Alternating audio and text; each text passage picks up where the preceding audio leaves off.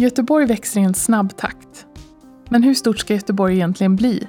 Hur kommer den framtida staden se ut? Och vad styr stadens utveckling? Det här är podden för dig som är intresserad av stadsutveckling i stort och smått. Podden produceras av Göteborgs stad. Programledare är stadsarkitekt Björn Sisjö.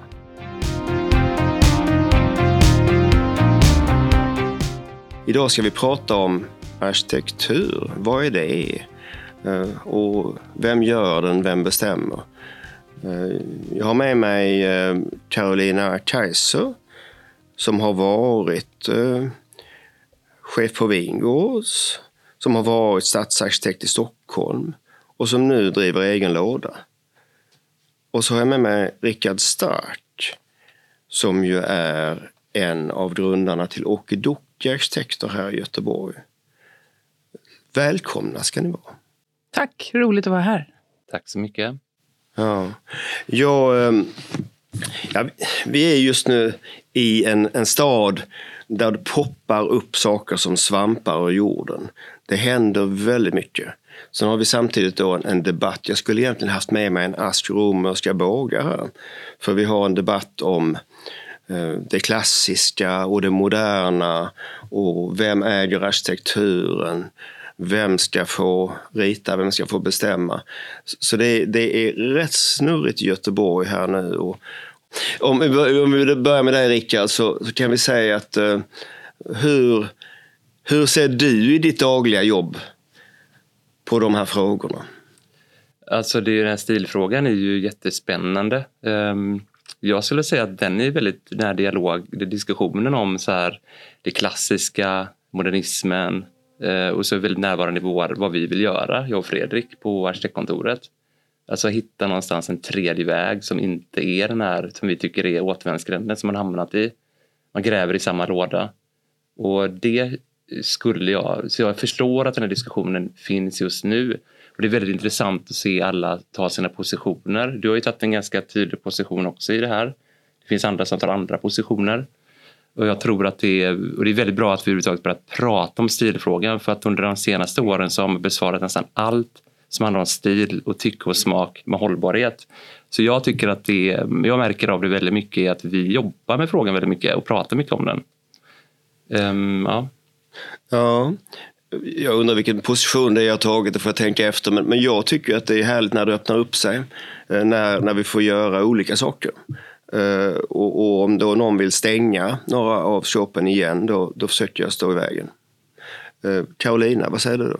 Ja, men den här diskussionen om klassisk arkitektur, den är ju bubblande i Göteborg kan man säga. Men uh, den pågår ju i hela Sverige. Så det här är ju en fråga som vi har försökt rota i lite med mina kollegor och våra vänner i Stockholm också på kontoret. Vi bjöd in min gamla arkitekturprofessor Fredrik Bedouard och frågade honom vad är klassisk arkitektur? En öppen fråga. Han är ju expert, så han förklarade detta för oss i en timme. Och sen hade vi en fantastiskt intressant diskussion om vad, är, vad, är, vad stänger det och vad öppnar det, så att säga. Men, men jag tänker att det är en lång historia. Han började ju i de gamla grekerna och det är ju det är ju rätt. Det, var ju någonting, det är någonting som börjar i byggandet och tekniken. Som handlar om hur ett hus är, strukturen och hur det är uppbyggt. Idag har vi en liten Idag gör vi det lätt för oss kanske och ser det som att det är en stil, ett, det sista, ett eh, smink på huset, det som kommer ovanpå så att säga. Men det är ju någonting som hör till hela uppbyggnaden och, och där tänker jag att vi ska komplicera frågan lite och titta inte bara på hur det ser ut när man snabbt blinkar till, utan vad är det för någonting? Ja, det finns ju någonting där som man helt slutade med i med, ja, med acceptera och, och sådär. Man slutar använda skönhetsbegreppet och slutar använda begreppen som beskriver saker och ting som är härliga. Och jag, tycker att, jag tror att det är det som är ett av de... Jag tycker att det finns ett problem idag med att mycket av, eller mesta som byggs är faktiskt ganska fult och det tror jag vi är ganska överens om. Om man tittar rent generellt på all arkitektur i Sverige så är det mesta ganska dåligt. Jag tror att det är grundläggande eh, att det grundas i dels hela överenskommelsen med den hegemonin som finns på byggbranschen. Men det här med att man övergav helt och hållet att saker och ting ska få vara vackra. Det tror jag är den grundläggande förklaringen till att vi står där vi står idag. Så jag tror att, att försöka få in de här begreppen igen oavsett att man, man inte liksom bestämt sig för ett slutresultat. Men vi pratar om saker och ting som är fina, härliga, vackra, sköna. Eh, skulle ge ett annat resultat. Det tror jag är, skulle kunna vara en väg ut på något sätt från det här som vi, jag tycker lite grann vi har hamnat i idag. När, ja, alltså vi bara tittar, du pratar om svamparna som poppar upp. Det mesta är ju inte jättebra. Acceptera var ju manifestet ihop med Stockholms utställning 1930 för alla som inte är lika insatta som, som vi är. Ehm, och det var ju modernismens eller funktionalismens genombrott i Sverige, den här utställningen. Ehm, och, och där hade man ju en massa stridsrop eh, runt detta. Att, eh, och det skulle inte längre handla om fint och fult och det skulle inte längre handla om om arkitekturen i, i finrummet utan det skulle handla om funktionen. Och det, det, har väl lett till så småningom att vi har tappat bort det där. Vi vågar inte längre prata om fint och fult och arkitektur. Men det tycker jag vi gör. Jag tycker att vi pratar om fint och fult i arkitekturen. Och att det finns inte ett gäng som gör fula hus och som inte vill prata om det. Och ett annat gäng som gör fina hus och gärna vill prata om det. Utan det finns ju ett, en, en kår av arkitekter som är väldigt olika och har olika uppdrag. Och de där uppdragen. Vem beställer ett fult hus i Sverige? Det gör ju ingen. Men det blir inte alltid så bra därför att det är andra saker som får styra mer än resultatet. Det som ska stå där i förhoppningsvis mer än 50, 100, 150, 200 år. Eh, det är fel fokus. Så jag tror vi måste skifta fokus. Husen ska stå länge. De ska vara bra till många olika saker. Ehm, och de ska ge oss nya upplevelser varje gång vi går förbi. Det finns vissa hus som klarar det. Andra klarar liksom ett blink. Eller hur? Och, och då tänker jag att, eh, att sist när, man, när, när, när vi tittar tillbaka nu på vår närhistoria, senast när vi byggde hus som kan användas till väldigt mycket, det var ju förra sekelskiftet eh, ungefär. Och då snackar vi om våra 1880-talshus och så har vi klumpat ihop det och så säger vi att de är klassiska. Och därför ska vi bygga likadant nu. De där har varit skolor, de har varit bostäder, fabriker och kunnat byggas om jättemånga gånger. Och så när vi pratar kulturhistoriskt värde, då kanske vi pratar de som inte är ombyggda. Men vi arkitekter kan ju kanske gilla de som är ombyggda jättemånga gånger, för då är de ju supernyttiga i stadsrummet och så. Eh, det, där tror jag man kan rota efter kvaliteter, alltså stora fönster, mycket ljus, höga takhöjder. Ehm, och vad gör man när alla de här Eh, med alla möten. Alltså när väggen möter fönstret som möter hörnet som möter. Att få lite tid att utforma det på ett, på ett eh, klokt, intressant och ofta ekonomiskt sätt. Alltså, vad är det smartaste sättet att få ihop ett hörn? Det är oftast det vackraste sättet. Och om man då delar upp det i att funktion, fult, stil, ornament, fint. Då tänker jag att det, det går för fort. Liksom. Och det här är en reaktion, det är en pendel som slår. Vi sitter i eh, Traktören heter det och det är en gammal traktor som, som har varit med sedan 1978. Och den har för all del arkitektoniska kvaliteter utvändigt med en ganska fin tegelfasad. Men den är så lågt i tak så man, man, man, man, man nästan hukar sig. Och det, det här är en kontorsbyggnad som är svår att bygga om till kontor. För att det funkar inte liksom. Med de här pressade takhöjderna och, och stora husdjupen och sådär. Och så byggde vi ett tag. Liksom. Och varför gjorde vi det då? Ja, vi byggde för att vi trodde på specialisering. Vi trodde att, att eh, så här kommer det alltid vara. Va? Men nu ska vi vara lite fler människor per kvadratmeter i de här kontorsmiljöerna. Då räcker inte luften och då finns det inte plats att stoppa in mer luft, fler trummor och allt det där. Va? Så där, där, där sköt vi oss i foten kan vi säga. Jag tänker ibland på arkitektur och jämför det med litteratur. Ni vet, litteraturämnet, det har hela dagar i radio, det har en särskild, redak särskild redaktör, det finns eh, eh, mässor och annat. Man, vet, man tänker det är allmänt och det är specifikt. Alla läser. Eh, man läser olika saker. Det finns förutfattade meningar om vilka som läser vad. Det stämmer olika bra. Eh, det är olika i olika länder och det kan inte lösa världsproblemen med litteratur, men det kan skifta ett helt sätt att se på saker. Om man har läst något som är uppseendeväckande och så vidare. Om man tänker på arkitektur lite på samma sätt som ett ämne som litteratur så är det ju, finns det väldigt många likheter. Men man kan inte vika ihop ett hus och lägga undan det. Utan det kommer stå där en period, helst en väldigt lång period. Det betyder att det påverkar väldigt många människor som upplever det, som går förbi, som bor i det kanske eller får, blir opererade i det eller vad man, nu, vad man nu gör i ett hus. Och det lever med. Väldigt många hus eh, är illa omtyckta när de kommer, för de är nya, de är främmande och de ändrar en miljö som man känner till. Många är illa omtyckta med rätt, rätta eftersom de bara löser kanske ett problem. Det kanske var ett ekonomiskt problem eller något annat. Men ett hus som löser en massa problem och ger en massa tillbaka kan faktiskt förändra hur man upplever sin eh, närhet. Och om man upplever det som vackert eller inte, det tycker jag att det är, liksom, det är verkligen... Det beror på hur bra det är, är utfört. Och ofta hänger det ihop med hur bra det är uppbyggt också. så att det inte blir fult om en vecka eller två eller ett år eller 50 år. Va? Um, våra putsade hus får vi putsa om hela tiden för putsen liksom trillar av. Speciellt Men vi här gillar, i Göteborg med salta vindar. Vi gillar ju putsen då på något mm. konstigt sätt. Fast det är väldigt opraktiskt. Och så sätter vi upp det eh, därför att vi tycker att det är fint. Vi tycker att det är värdefullt. Träbyggnaderna nu, nu vill vi liksom att det ska synas hur de är uppbyggda. Det kan man uppleva som vackert. Det kan man bjussa på. Liksom. Att plocka ut konstruktionen hela vägen ut. Lite som man kan göra i paviljonger och sånt där. Va? Där kan man ju, då kan man ju skapa en dialog och man kan få ihop kvalitet. Syns det hur det sitter ihop, då måste det hålla. Annars blir ju det fult och, eh, och inte går att laga till exempel. Så att fint och fult-diskussionen tycker jag att vi för. Och jag tycker att vi ska föra den eh, mycket mer. Men jag tycker att vi ska prata om hela grejen.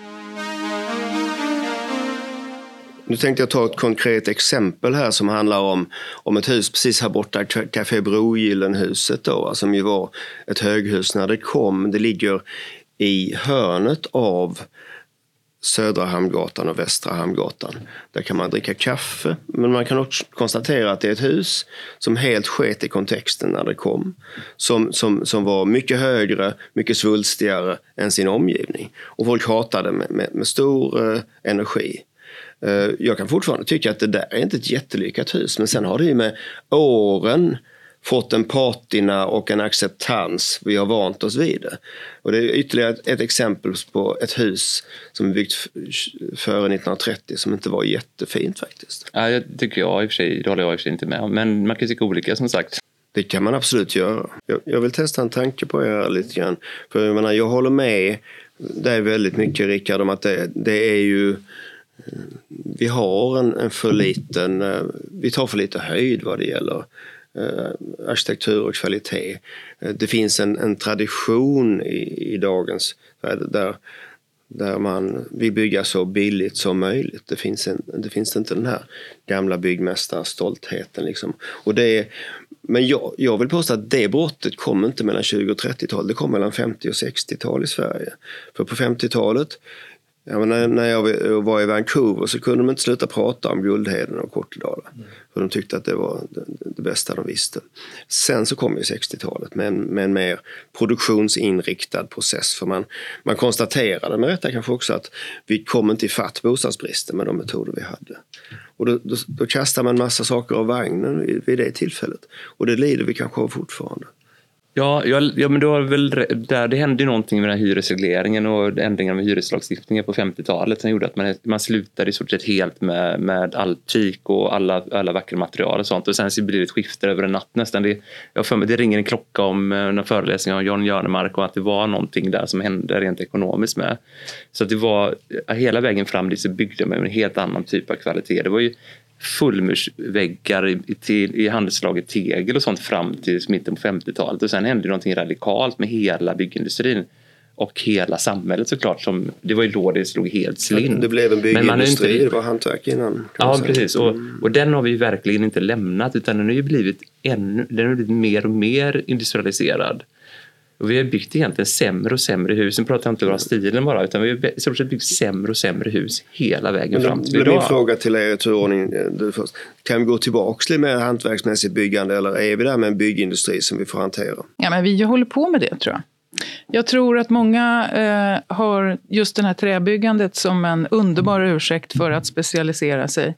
Träet har, vi måste använda träet på nya sätt eh, och inte bara hitta eh, rätt sätt att bygga i historien. Men den finns, den finns ju där. Men vi måste också titta framåt när vi bygger högre, mer brandvänligt, eller vad ska jag, ja, ni vet, brandsäkert och så. Så det är en sak. Men hela byggbranschen är, står ju inför ett, ett, ett stort val. Ska man specialisera sig och modulisera sig mer? Det är svårt. Eller ska man, eh, eller ska man bli mer hantverksmässig, alltså mer lokal? Eh, kunna ändra sina produkter efter önskemål. Den förändringen har Sveriges industri gått igenom med liksom beröm godkänt. Och nu står ju byggindustrin för det. Och jag tror inte man kan stå emot det längre eftersom beställarna blir mer och mer eh, medvetna om vad de bygger. Beslut om byggnader låg för nyss ganska långt ner i hierarkikedjan i olika bolag. Alltså hus var något man behövde för att producera sin pryl. Nu har hus blivit kärnvärdet, så att säga. Ehm, och då är det viktigare. Så att det beslutet blir ett viktigare beslut och då vill man ju gärna bygga något bra. Och då, då, då är ju både utseende, mottagande men också hållbarhet, alltså vad det innehåller. Det vill man ju veta, för det ska man ju också berätta om. Så att jag tror att den här frågan, jag tror att vi står inför ett jättestort skifte. Och om vi kan använda vår systemkunskap i Sverige till att liksom göra det på stort sätt, alltså styra om den här Atlantångaren, då kan ju vi bli bäst på det. Så att eh, det är bara positivt tror jag. Det här med bestämmandet liksom. Vem ska bestämma över arkitekturen? För det var någon, någon ledare i, i, en lokal tidning här som, som pratade om det. Att det är nog politikerna som ska bestämma över arkitekturen, annars är det inte demokrati nämligen. Och, och jag skulle vilja få, få lite inspel på det från er. Var, var, hur funkar det? Var, vem ska bestämma? Vi lever ju i en demokrati. Så det är självklart att det är politikerna som bestämmer. Men vad man ska bestämma, det är ju en annan sak. Alltså är det politikerna som ska rita? Det är en annan fråga. Eh, eller, det, eller det kanske är frågan rättare sagt. Jag, när jag jobbade i Stockholm som stadsarkitekt, då jobbade vi med att ta fram beslutsunderlag som var så tydliga så att eh, alla skulle kunna eh, förstå dem utifrån sin expertis. Och då är det så här, för att kunna ta fram ett sådant beslutsunderlag, ska man bygga det här huset på den här platsen och ska det vara så här högt och ska det vara byggt av det här materialet och allt som man ska bestämma när man lägger fram ett beslut i, i byggnadsnämnden och ska få ja eller nej så att säga. För att kunna lägga fram ett sådant beslut så behöver man ju många experter. Inte bara arkitekter, men definitivt arkitekter. Det är, och, och av många, och det där har ju ofta tagit flera år att jobba fram ett sånt beslutsunderlag. Jag tror inte man ska hoppa över det skedet. Det tror jag är livsfarligt faktiskt. För då kan det bli vad som helst som inte tål att stå då i ens eh, 50 år eller kanske ens eh, en vecka. Och det är jätteviktigt att gemensamt resonera om vad lägger man pengarna på. Lägger man pengarna på det som syns eller lägger man pengarna på själva strukturen? Och vad har man råd med i olika fall? Till exempel, var lägger man en förskola? Så att den ska bli så vacker som möjligt, så bra för barnen som möjligt, eh, ligga så att man når den på ett bra sätt och allt det där som en förskola ska vara. Som, som själva huset och placeringen i stan kan hjälpa till med. Det är ju inte allt, det måste ju vara bra förskolelärare och, och allt det där. Men för att kunna ta ett beslut om det är ett bra projekt eller inte så måste man ju veta vad det handlar om. Det vill säga, man måste ha utrett alla de där frågorna.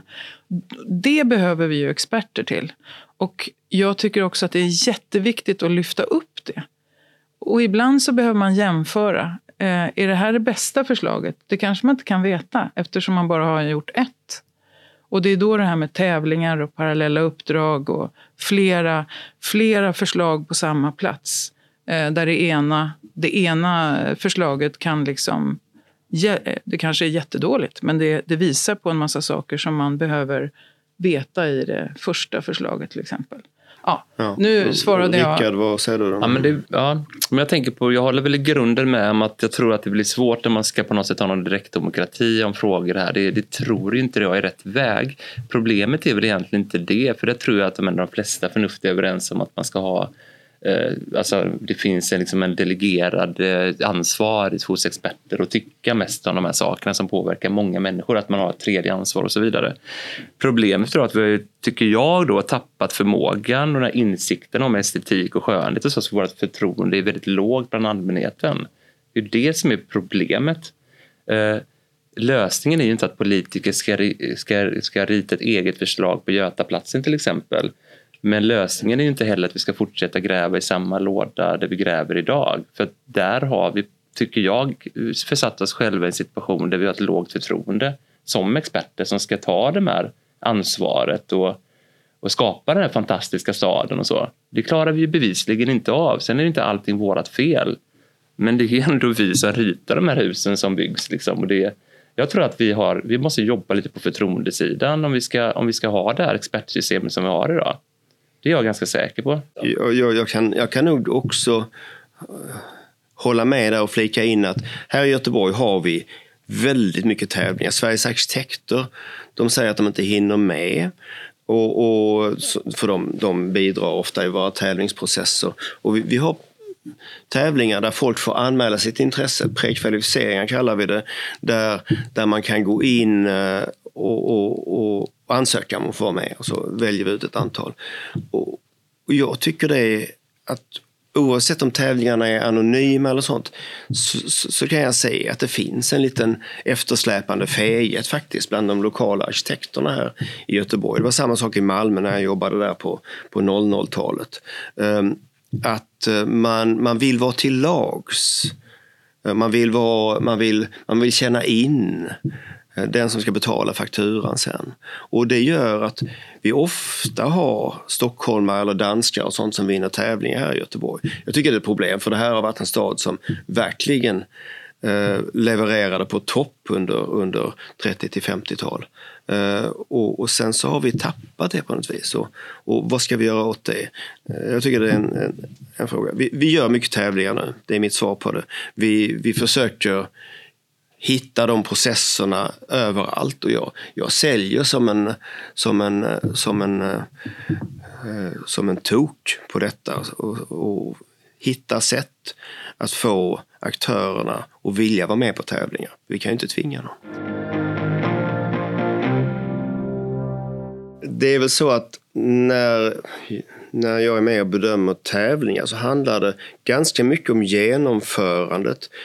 Är det här en idé som är stark nog att tåla den här ganska omilda behandlingen som en, en projektering och ett byggande innebär? För många, många idéer är kanske fina men liljekonvaljer som inte kommer att tåla den, den manglingen. Va?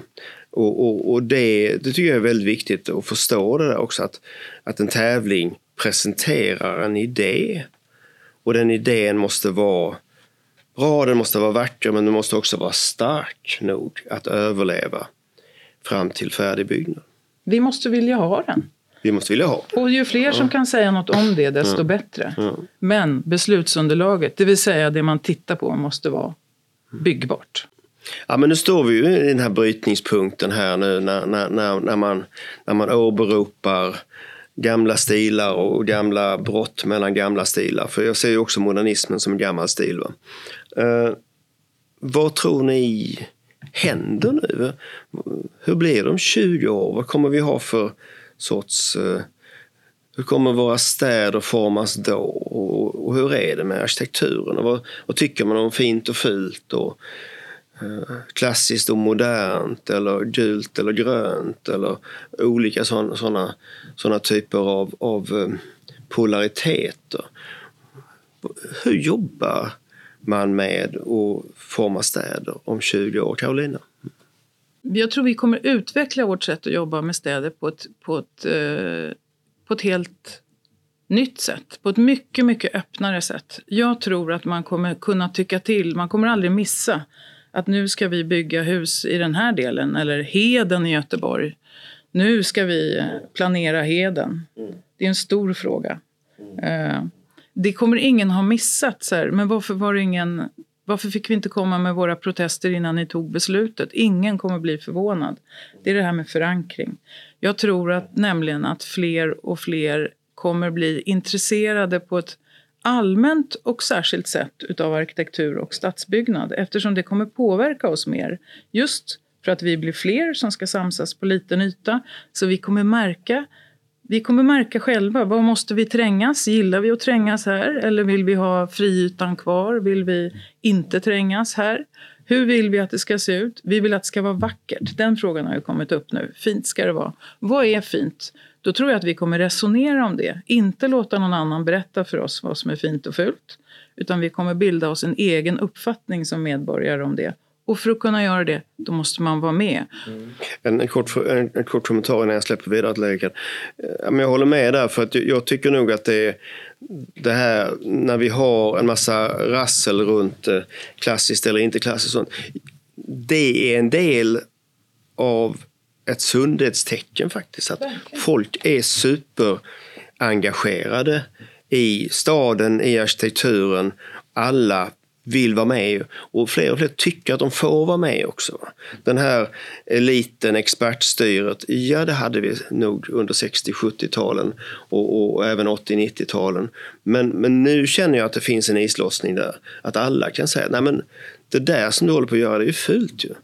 Uh, och det, det, det, tycker jag är kul att det är så. Men det, det är bra, det är bra. Men jag tänkte på det här, det är svårt med städer för det är så himla, liksom, frågan är så stor. Men det vi kan konstatera i Sverige i alla fall och säkert på andra ställen det är att vi har inte råd att bygga den staden vi vill ha.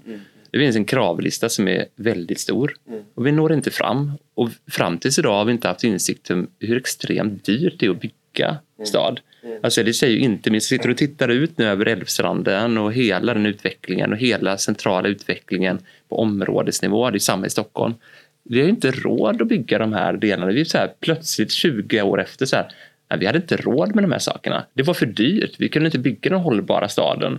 Och det, jag tror det är lite samma grej som det här med stilfrågan. Mm. Vi behöver kanske börja skapa oss insikter om att ska vi bygga någonting som faktiskt är hållbart på det här sättet, då får vi fan betala för det också. För det kostar pengar. Det är skitdyrt att uppnå den kravlistan vi har. För vi har inte byggt en enda sån stadsmiljö som vi kan gå och peka på. Det där blir jäkligt bra. Men nu skulle jag vilja ha alltså, en töntig fråga. Ni kommer vrida er i plågor. Men det handlar ju lite grann om, om det här, liksom, vad är fint och vad är fult? En byggnad i Göteborg.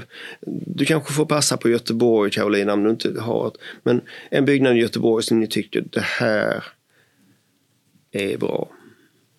Vad säger ja, jag, du Jag tycker Universium är fantastiskt eh, fin och bra byggnad, bra arkitektur. Jag tycker att eh, det är ett väldigt bra kontor, ett vingårdskontor, är duktiga liksom. Det här, jag tycker verkligen att det är jättelyckat och jag brukar ofta jämföra det med Världskulturmuseet. Jag var med eh, i den dialogen kring, då jag var student eller jag gick på Chalmers. Det var så lyft i skyarna det fantastiska Världskulturmuseet. Jag kunde verkligen inte se de eh, kvaliteterna och jag kan fortfarande inte göra det. Men museum tycker jag är utav ett ny, relativt nytt byggnad som jag tycker är fantastisk. Där har du din fin och ful och de är grannhus dessutom. Ja, men lite så. Ny arkitektur så att det kan vara bra. Det kan vara, alltså där är person, du frågade mig så nu får du göra vad jag tycker då. Jag tycker faktiskt Världskulturmuseet är förfärligt tråkigt. Men museum tycker jag är riktigt fint. Nej men alltså, och varför, varför låter vi de där fula husen eh, bli byggda? Och, ja, när jag var på väg hit igår så tänkte jag att eh, alltså, jag tycker så väldigt mycket om Göteborg.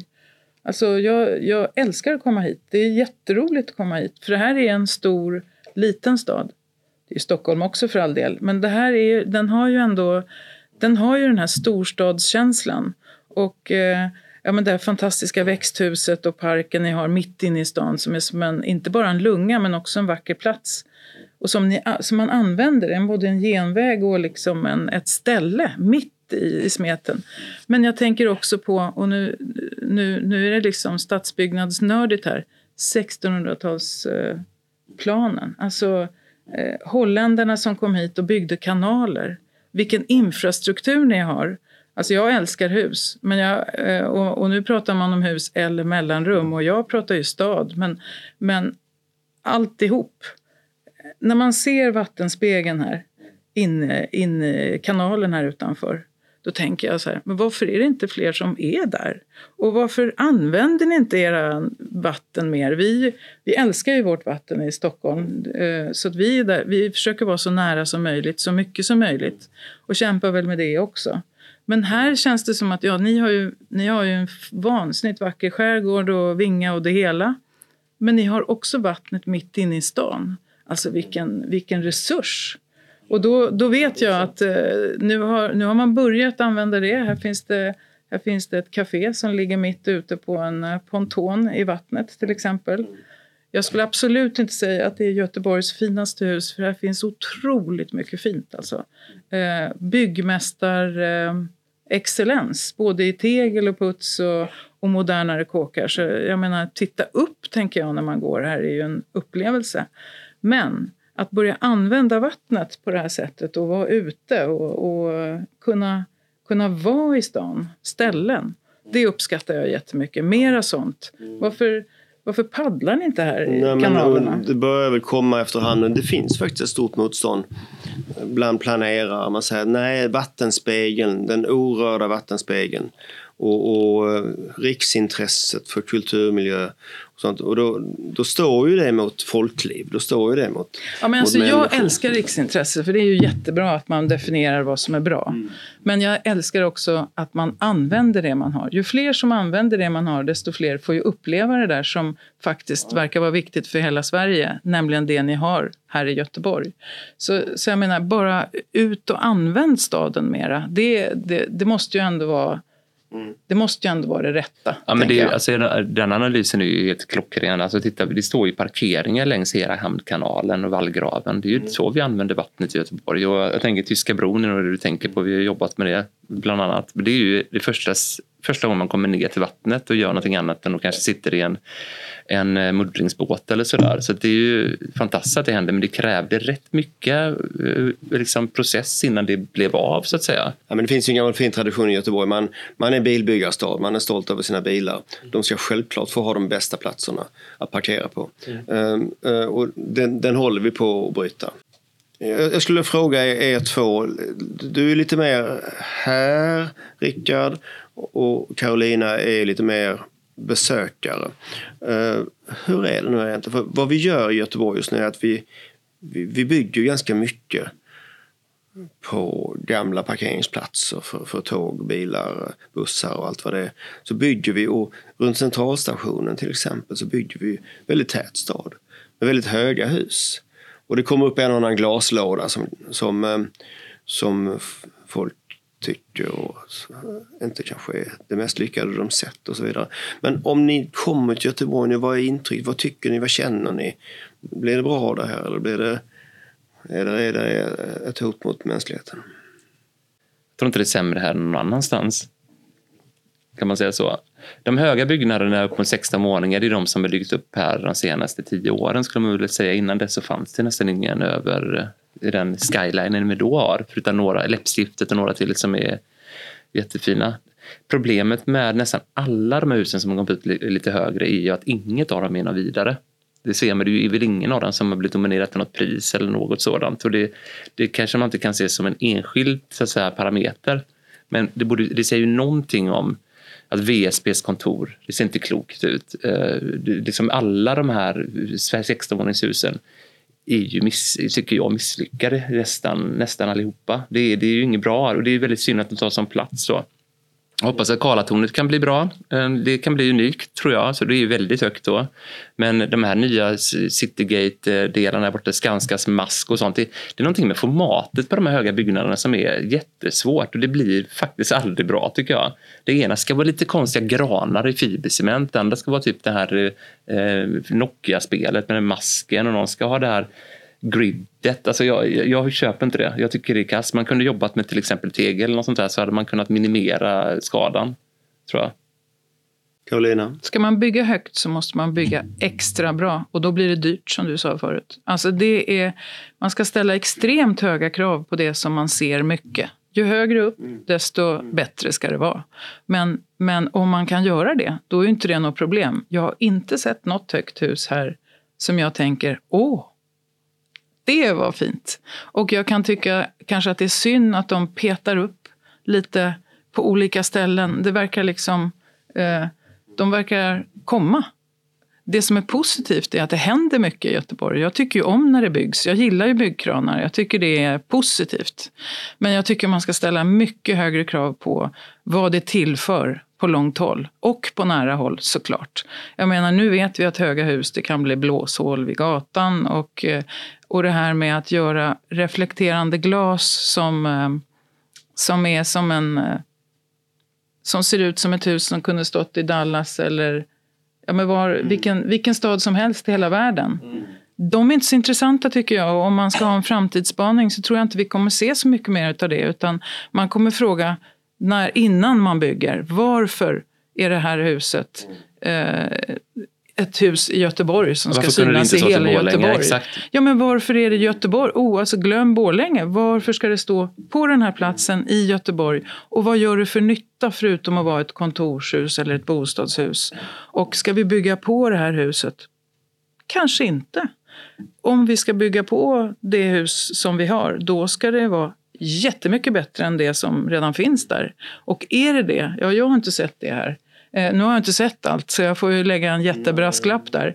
Men jag är, inte, jag är inte impad av det och jag tror lite att de här generiska, allmängiltiga glashusens tid är förbi. Eftersom de har, de har en förmåga att likna varann och, och, eh, och inte bygga från den plats vi ser. Men då ska man ändå komma ihåg att i, även de gamla husen i Göteborg och i Stockholm och i, i Skövde eller var som helst påminner om något hus någon annanstans. Så det är i sig inte dåligt utan det, det ska bara vara mer identitet. Man ska kunna gilla sina hus.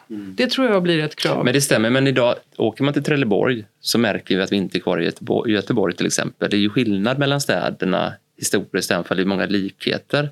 Den nya arkitekturen har ju ingen skillnad i sig överhuvudtaget. Som du säger, det här huset kunde lika gärna stått här i Stockholm, kanske inte, men i alla andra städer. Jo då, men det är slut med det hoppas jag. Ja, men precis. Jo, men det- eller men- utomlands, eller i Mm. Oslo. Det, det är precis samma, det är någon form av internation, international style på något sätt och den är igång bara överallt. Jag håller väldigt mycket med. Och också det här, poppar upp lite vad som helst. Vi, vi, har, vi, vi försöker verkligen ordna det, inte ha det i den historiska staden. Ha det i kluster när vi har det och så vidare. Eh, Så, vi får se vad som händer efterhand. Eh, Men eh, jag skulle vilja avsluta nu, för tiden går ju. Och tacka er så mycket för att ni kom. Jag tycker det här var superintressant. Liksom. Det är svåra frågor. Hur gör man? Vad är fint? Vad är fult? Vem ska bestämma det? Hur, hur, hur ser det ut om 20 år? Vart är vi på väg? Byggde Bygger vi någon bra stad? Bygger vi de här märkesbyggnaderna som vi byggde för 100 år sedan i Göteborg? Jag hoppas att vi gör det. Många av dem var inte färdiga 1920, eller 1921, de var inte färdiga 1923, de var färdiga 1930. Eh, så att vi har lite tid på oss för just det här, att sätta vårt avtryck för framtiden.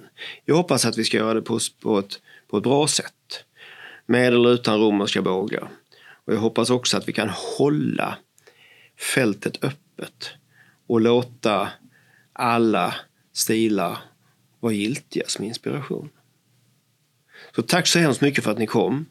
Ehm, ni har lyssnat på Götepodd och eh, Björn Siersjö heter jag, stadsarkitekt i Göteborg och poddare.